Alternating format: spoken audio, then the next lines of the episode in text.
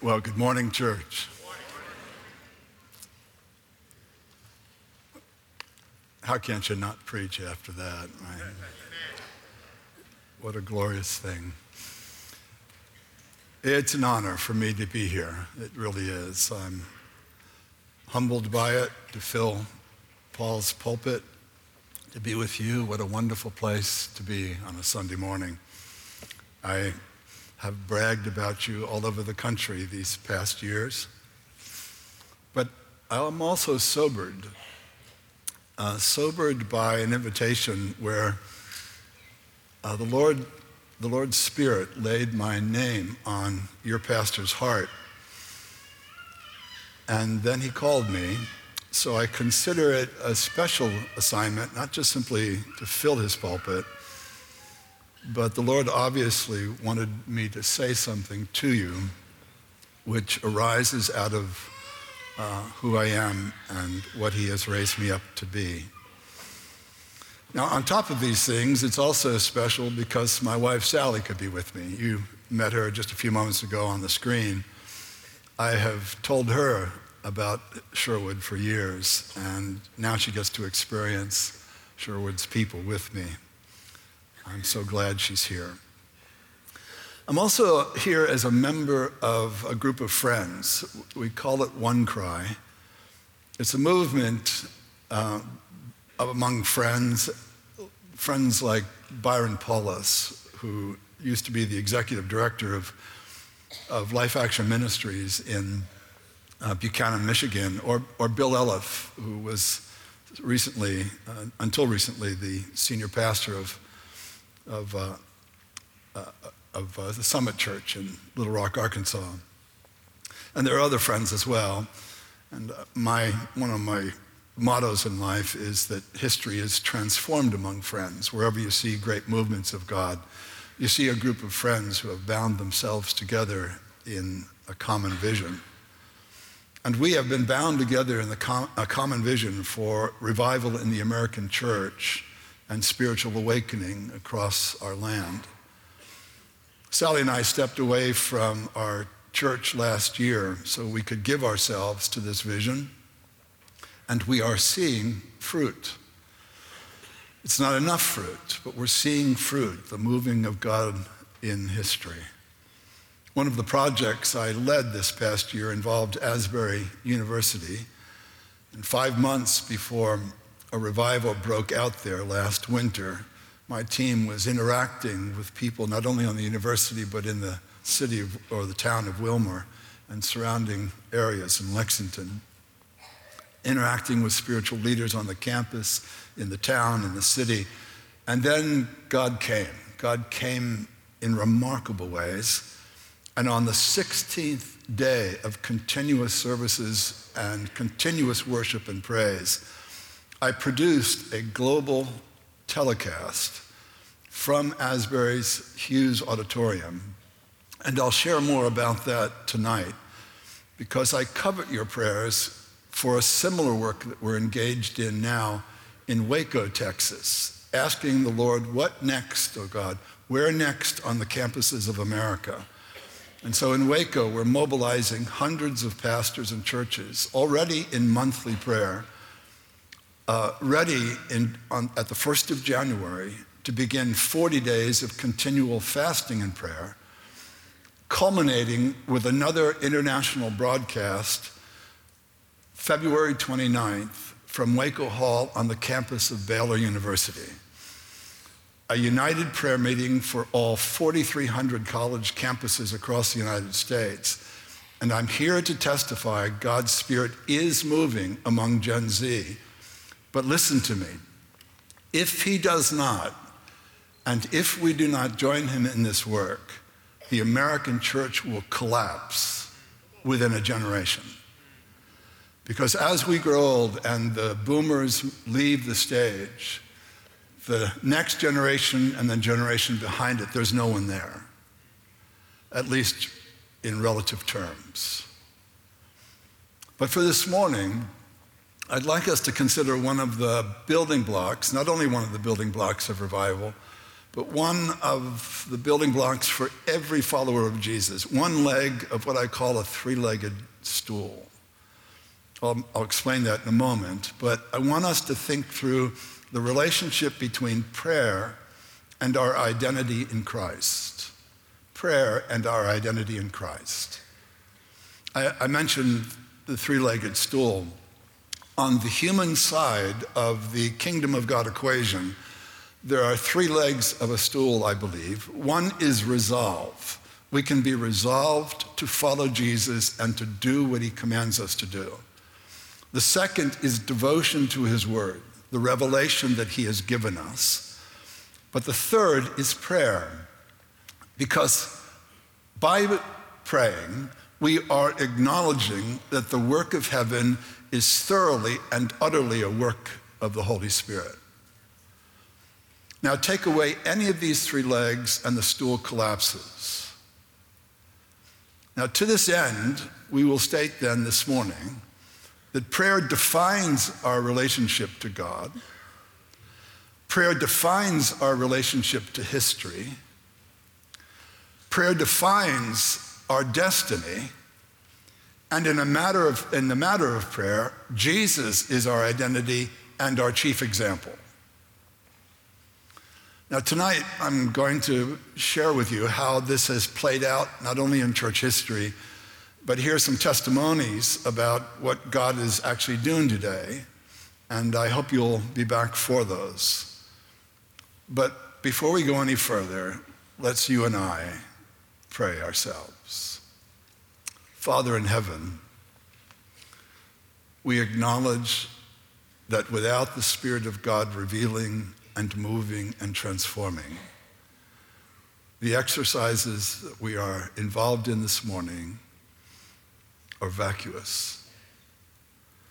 But we trust, O God, even as we just sang, we trust in you, O Lord, that you attend to the prayers of your saints and that you intend to use us for the glory of heaven. Bless us this morning as we attend to your word. In Jesus' name we pray, amen. So as it relates to prayer, let me start with my identity, because my material D N A is Norwegian. It's totally Norwegian. One half from the city of Bergen on the west coast of Norway, the other half from a town called Arendal on the southern coast of, the, of uh, Norway. Now the family picture that you see is from Arendal about nineteen thirty.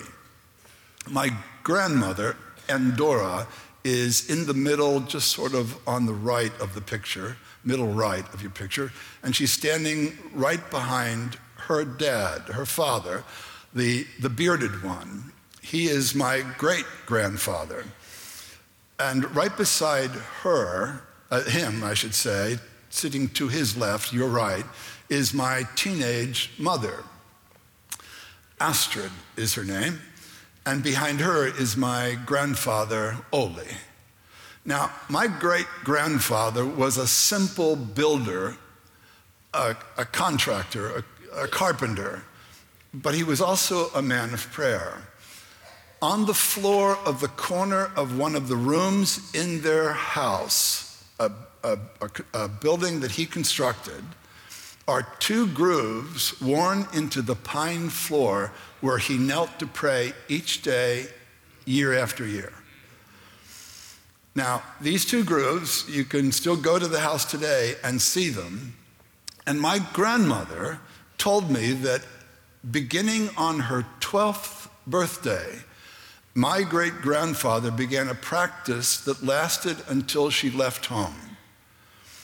From her twelfth birthday, every night, he would kneel down with her and pray over her, not only prayed for her, but also for her husband, her children, and her grandchildren, every night.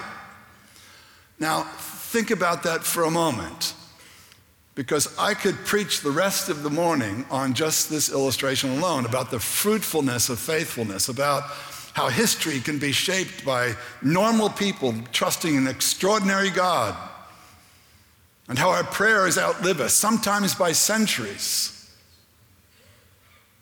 I could go on, but let me testify personally with wonder and astonishment in my soul that I stand before you as one who was prayed for over a hundred years ago, beheld by faith, not by sight, interceded for long before I was born, long before my name was known to anyone.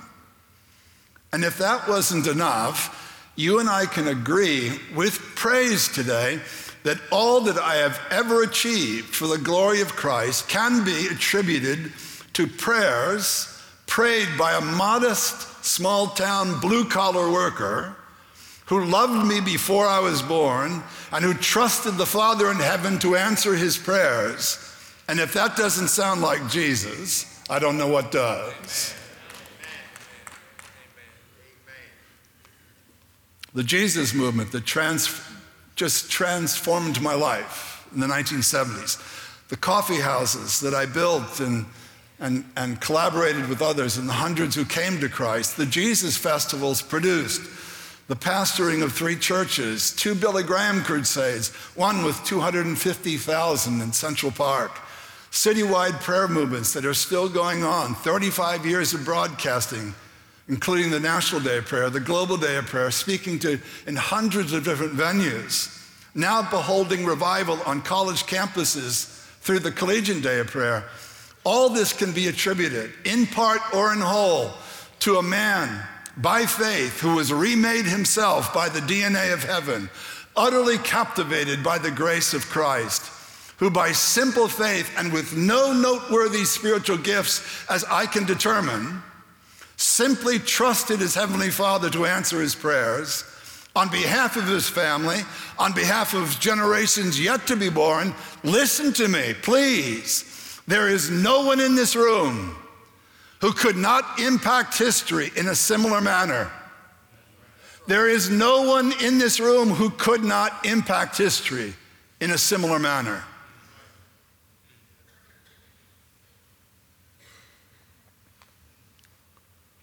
Well, let's back up just a little bit and first agree on some fundamentals.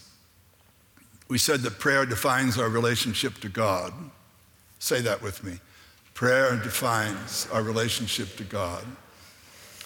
But this begs an even simpler question, because we need to understand the essence of prayer. What is it? Well, if I were to ask you, what is prayer? Many of you, in fact, most that I've polled over the years would say that it's communication with God. Communication with God. Well, it, it can't be that if you define communication as it's popularly understood as the passing of information between two or more parties, because there is nothing you can tell God that he doesn't already know. I want you to repeat that with me. There is nothing I can tell God that he doesn't already know. Look at your friend next to you or your spouse or whatever. You can't tell God anything he doesn't already know. Say it. Psalm one thirty-nine, before a word is on my tongue, you know it completely. Matthew chapter six, verse eight, Jesus, the Father knows what you need even before you, what? Ask. Now, that doesn't mean words aren't important in prayer. God is saying to us, I know what you're going to say, but I want you to say, I want you to open your mouth and say it. Husbands, it's just sort of like your wife asking you if you still love her.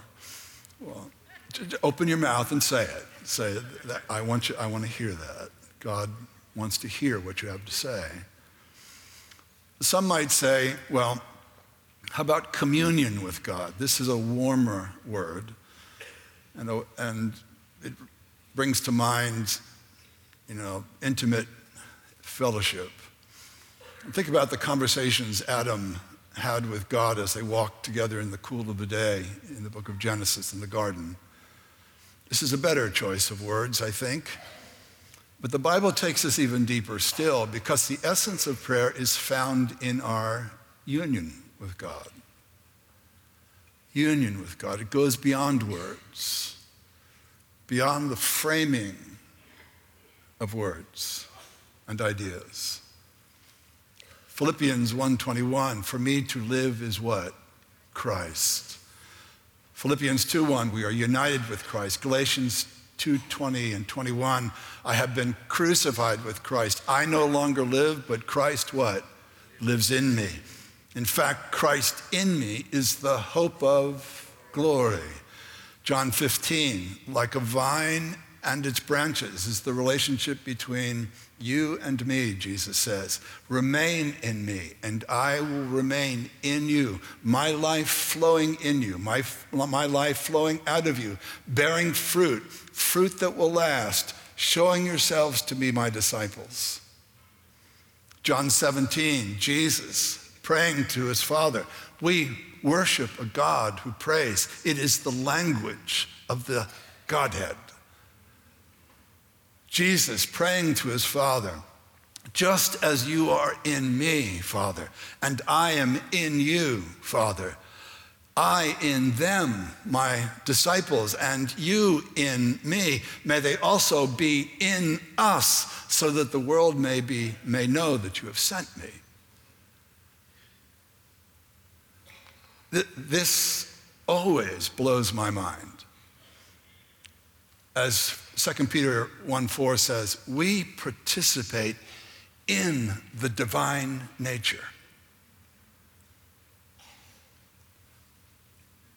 Somebody say, wow. We are woven into the divine nature by our faith in Christ and his righteousness. E. Stanley Jones, one of my favorite missionaries, writes this: the first thing in prayer is to get God. If you get him, everything else follows. Prayer is like the fastening of the cup to the wounded side of a pine tree to allow the rosin to pour into it. You are now nestling up into the side of God, the wounded side, if you will. And you allow his grace to fill your cup, you are taking in the very life of God. Many of us think of prayer only what we say to God and forget that it is what God is pouring into us. This is why we pray in the Spirit, the Bible says, Jude one twenty. This is the flow of God to me, the, go, the flow of God through me. As my life is poured into his, he pours his life into mine.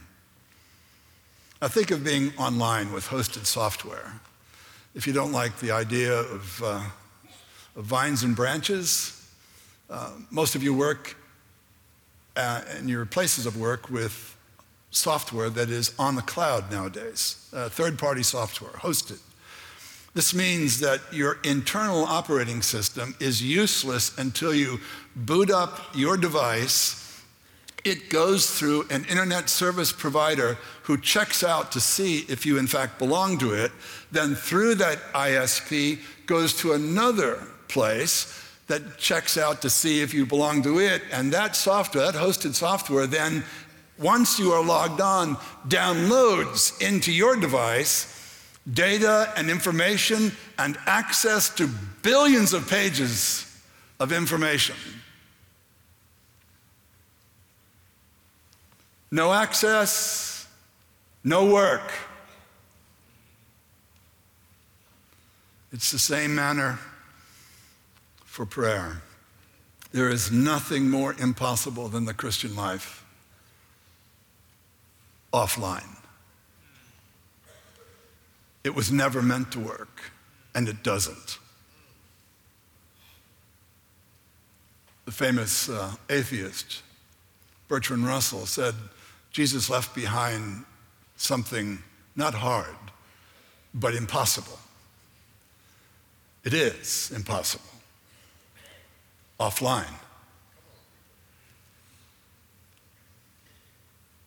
Without access to divine power, without access to divine resources, without access to revelation, without access to God, without God having access to your heart in ceaseless prayer. You ever turn your phone off during the day? No way. That device is your life, right? Then why do you turn your heart off to God?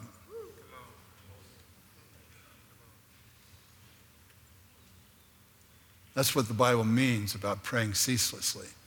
Always in the backdrop, always in the background, there's an up and down dynamic going on continually. My life into his, his life into mine. Union with God. Now, whether the Old Testament or the New Testament, read them both, it's the same message, not by might nor by power, but by my Spirit, says the Lord Almighty, Zechariah four six. Be strong in the Lord and in his mighty power, and pray in the Spirit on all occasions with all kinds of prayers and requests. Be alert and always keep on praying. Someone at dinner last night referenced a, a sermon I gave here some years ago on Ezekiel thirty-three, when Ezekiel was in the valley of the dry bones. And in that passage, we find the three-legged stool that I was talking about a few moments ago. We see Ezekiel resolved to obey God when God brought him before these, this valley of dry bones. And he, he spoke as God commanded him to speak, but then he spoke the word of God that was given to him. I'm going to give you exactly what you are going to say, Ezekiel. You tell them what I, te- what I give you to tell them. And that's all any of us are ever asked to do. You tell them what I told you. But thirdly, he was commanded to pray. He was commanded to summon the wind from the four corners of the earth. Come, wind, and breathe into these slain that they may live. Because my preaching can't do it apart from your miracle.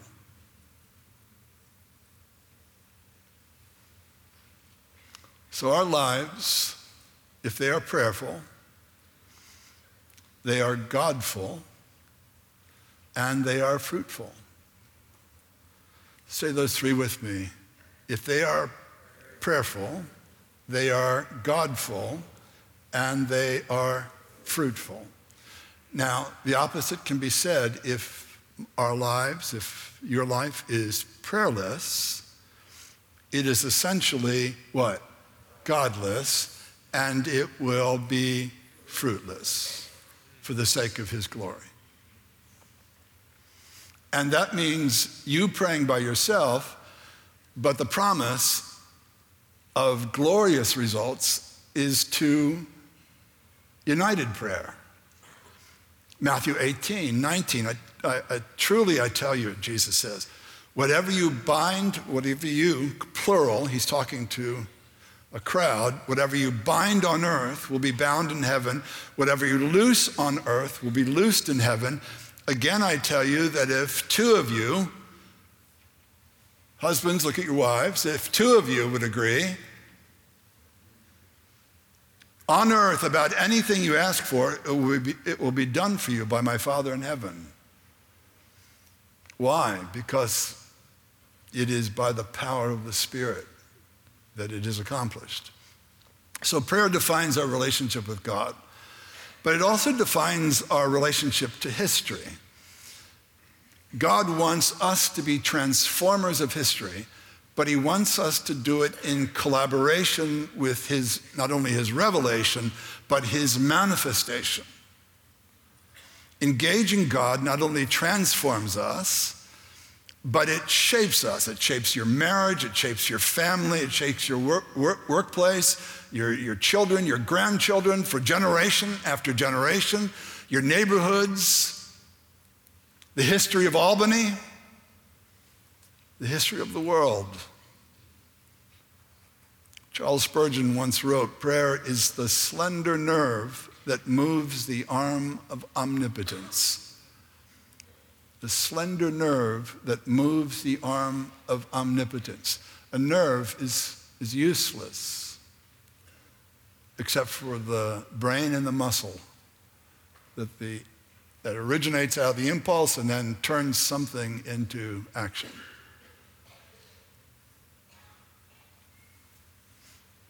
several years ago, I met a woman whose husband was in the armies. There were three strip, co- strip clubs near the base, right out the main drag from the base. It infuriated uh, the wives, especially around the base. Uh, so they decided to meet regularly in the parking lots of the strip clubs. And they prayed those strip clubs out. Within a year, eighteen months, perhaps at most, all three were closed. Now, it could have something to do with men seeing their wives on the, in the parking lots of those cars. But you get the point, right? Praise God for, for women. The church in the hills of central India. I was there some years ago.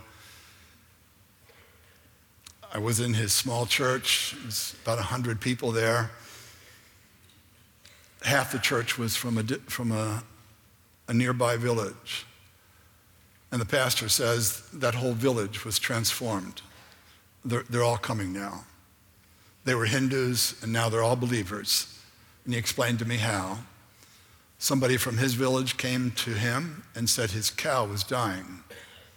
His cow was his only income. And he says his cow was dying. He was eating dirt. He was getting thi- she was getting thin. She was going to die. She, he would be, he would be hopeless without his cow.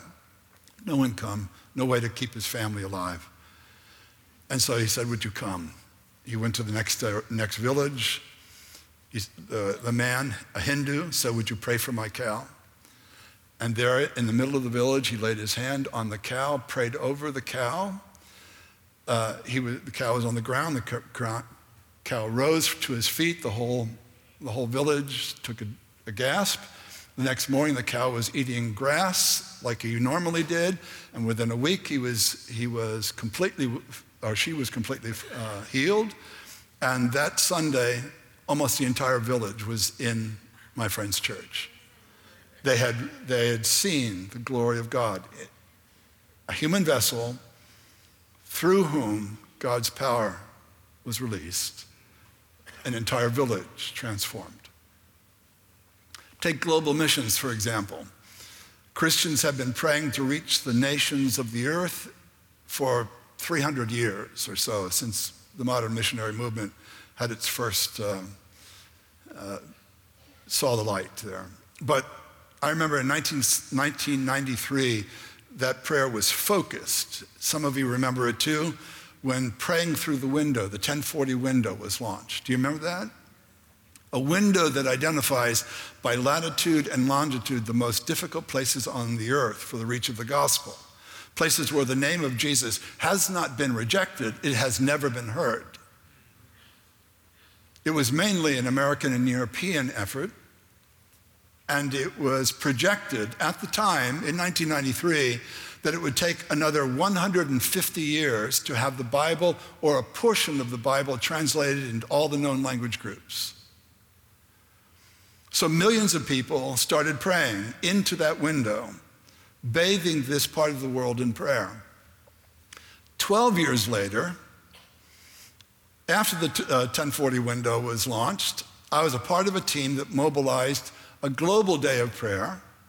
It took five years for us to plan, but starting on Pentecost Sunday in two thousand five, we encompassed the entirety of the earth. Starting on the beaches of Fiji, we encompassed the entirety of the earth in one continual prayer meeting, and it went on for five years. Now, this continuous prayer meeting was also covered continuously on television. It began with one hundred thousand or more in the National Stadium in Jakarta. This is the, the largest Islamic republic on the face of the earth. Thousands more filled fifty other Indonesian venues. Then we went to Hong Kong with fifty thousand in Hong Kong or more. Then thirty-eight thousand in Taipei. Then two hundred twelve thousand in Bangalore, India, seven thousand in Karachi, thirty thousand in Cape Town, eighteen thousand in Cairo, twelve thousand in Ireland, thirty thousand in Wembley Stadium, thirteen thousand in Dallas, twelve in, in Alberta, Canada, four thousand on the beaches of Santa Barbara. That was cool. This movement of prayer involved tens of millions of believers of, in all kinds of venues in two hundred twenty nations and territories, and persisted for five years in most places and still continues to this day in others. That was fifteen years ago. But today, the International Prayer Council, led by Jason Hubbard, a good friend of mine, has built an online platform for twenty-four seven prayer, three hundred sixty-five days a year, that will soon involve one hundred million believers. That's right, one hundred million believers and subscribers, the sun never setting on the intercessions of the saints. It's simply astonishing at how all of this has grown up over the last thirty years. But what are the consequences of this? The measurables. Two weeks ago, Sally and I were in Naples, Florida for the annual meeting of the Timothy Initiative, which is a discipling, an international discipling and church planting movement. And this ministry alone reports forty-two thousand churches planted in the last twelve months, while projecting sixty-five thousand church plants in the next twelve months. It's ballooning. All among unreached peoples, all among unreached peoples who have never heard the, G- the name of Jesus. And two hundred thousand churches they have planted just in the last ten years. All among previously unreached peoples. These are real numbers. This is not evangelistically speaking. And they have the metrics to show it. And there are other ministries seeing similar, similar results. And get this, the Timothy Initiative is just one of a part of a coalition of about twenty international mission organizations, including the I M B, who intend to further to push this even further, not just reaching unreached tribal groups, but to plant a church in every village, everywhere on the face of the earth, some five point eight million villages. And within ten years, they will have the entire earth mapped, all the villages of the earth mapped. That's a total of five point eight million villages. This is amazing. Right? Meanwhile, for the first time in history, missions experts are projecting that we could have a Bible translation for the existing seven thousand languages completed, not in one hundred years, but in the next ten to twelve years perhaps, maybe fifteen, fulfilling the words of Jesus in our lifetime,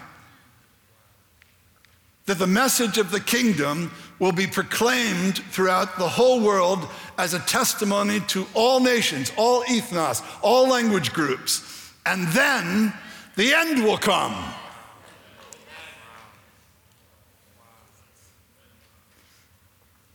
By the way, back in seventeen forty-seven, Jonathan Edwards predicted that the millennial reign of Christ would be inaugurated in a great and global movement of prayer across the earth, followed by the return of Christ in the air.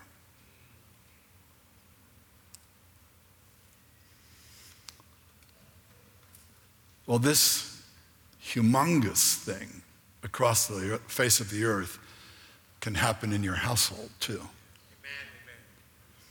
Can happen in your marriage, in your family, in your neighborhoods.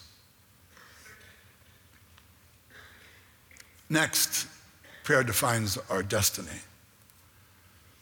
How many things are you doing today that, uh, well, how many things are you doing today that you will not be doing in heaven? In fact, what are you doing today that will you, that will last into eternity? Think about it. Almost nothing that you're doing today will last. First Corinthians chapter twelve, the love chapter. You remember the love chapter? Everything's passing. It's really not the love chapter. It's the everything, almost everything is passing away except love chapter. Tongues will cease. Knowledge will cease. We will know even as we are fully known in the day of the Lord. These three things remain: faith, hope, and love. But the greatest of these is what? Love. Why? Because it's the only thing that will last. There is no faith in the kingdom of heaven.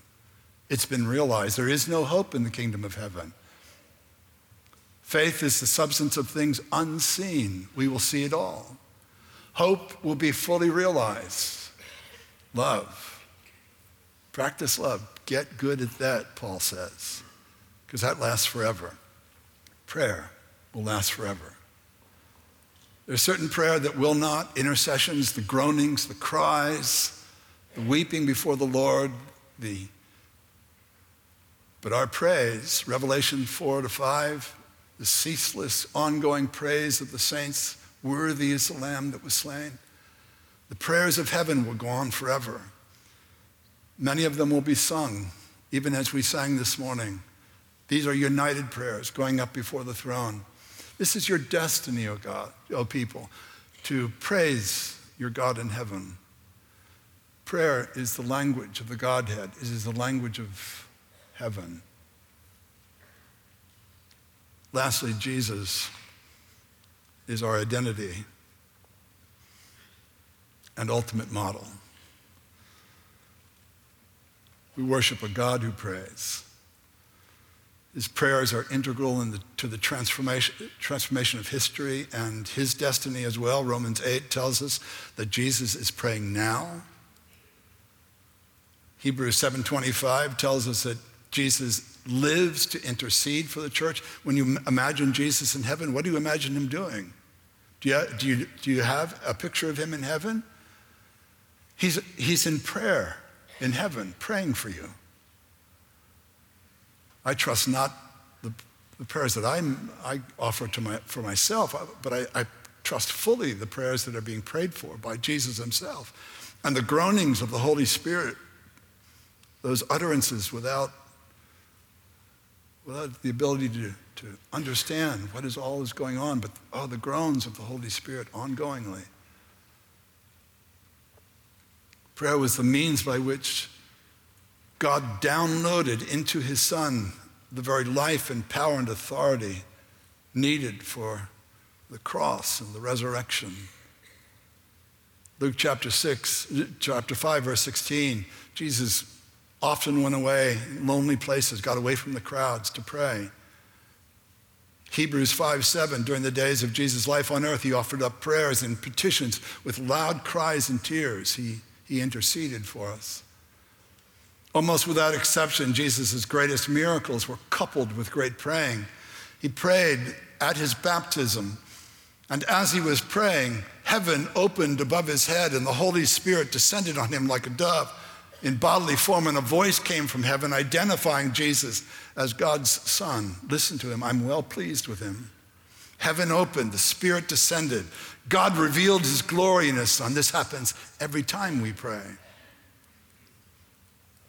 It was after forty days of prayer and fasting that he began his ministry and cast out demons and preached to multitudes. It was after praying all night that Jesus chose the twelve from among his disciples and called them apostles. Luke chapter six, verse twelve. Jesus prayed all night before he chose his disciples. It was after a night of praying that Jesus walked on the Sea of Galilee and terrified his disciples in the storm. They thought he was a ghost. It was when Jesus took Peter and John and James on a mountain to pray that he was transfigured, and his, his Father came in all of his glory and covered the mountain in glory. It was after praying that Jesus raised Lazarus from the dead. It was after he prayed sweat drops of blood that Jesus was enabled and emboldened to endure the cross for the forgiveness of our sins. And the crucifixion, the crucifixion itself was nothing other than an ongoing prayer meeting between the Father and the Son. The first words out of his mouth were, "Father, forgive them, for they don't know what they're doing." And at the height of his agony, "Eloi, Eloi, lama sabachthani," "My God, my God, why have you forsaken me?"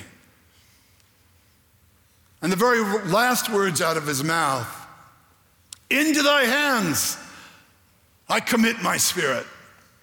At which time the whole of Israel shook. The earth trembled, the rocks split, the tombs of Jerusalem were opened, and the righteous were raised to life after Jesus prayed. And lastly, that resurrected Lord has ascended into heaven and now intercedes for us continually. Is it any wonder then that the only thing his disciples ever asked him to teach them was, Lord, teach us to pray. So let's say them one by one to close here. Prayer defines our relationship with God. Say it with me. Prayer defines our relationship with God. Prayer defines our relationship with history. Prayer defines our destiny. And Jesus is our chief example. Well, you say to me, well, Bob, this is, this is good, but I don't know how to do this. I don't know how to do it well. Samuel Chadwick writes this, there is no way to learn to pray, to pray but by praying. There is no way to learn to pray but by praying. No reasoned philosophy of prayer ever taught us all to pray. The subject is beset with problems, but there are no problems, no problems of prayer to the man who prays. And if prayer waits for understanding, it will never begin.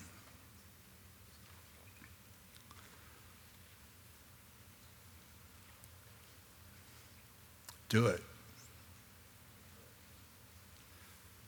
The whole of the gospel in your life and through your life depends on it. The world is in desperate need of it. You know, a couple of weeks ago, a month and a half ago now, Israel was invaded by Hamas and did terrible things. The country of Israel was, was divided politically and socially, culturally. But this urgent understanding that they were not, as a country, surrounded by potential friends, but by real and dangerous enemies, united the country in a day, and they are persisting unitedly toward a common vision. My friends, we live in urgent times when the small things that may irritate us or divide us need to be put aside. And we need to focus ourselves upon that which is most important, that God would manifest himself in this day in power and grace in answer to the cries of his people. I trust that you will join us in such a vision. I trust that you will do it, if not for the country, for your household and the generations yet to come. Pray with me, would you? Father in heaven, we give ourselves to you fully, wholly, unreservedly, now. Teach us, O Lord, dependence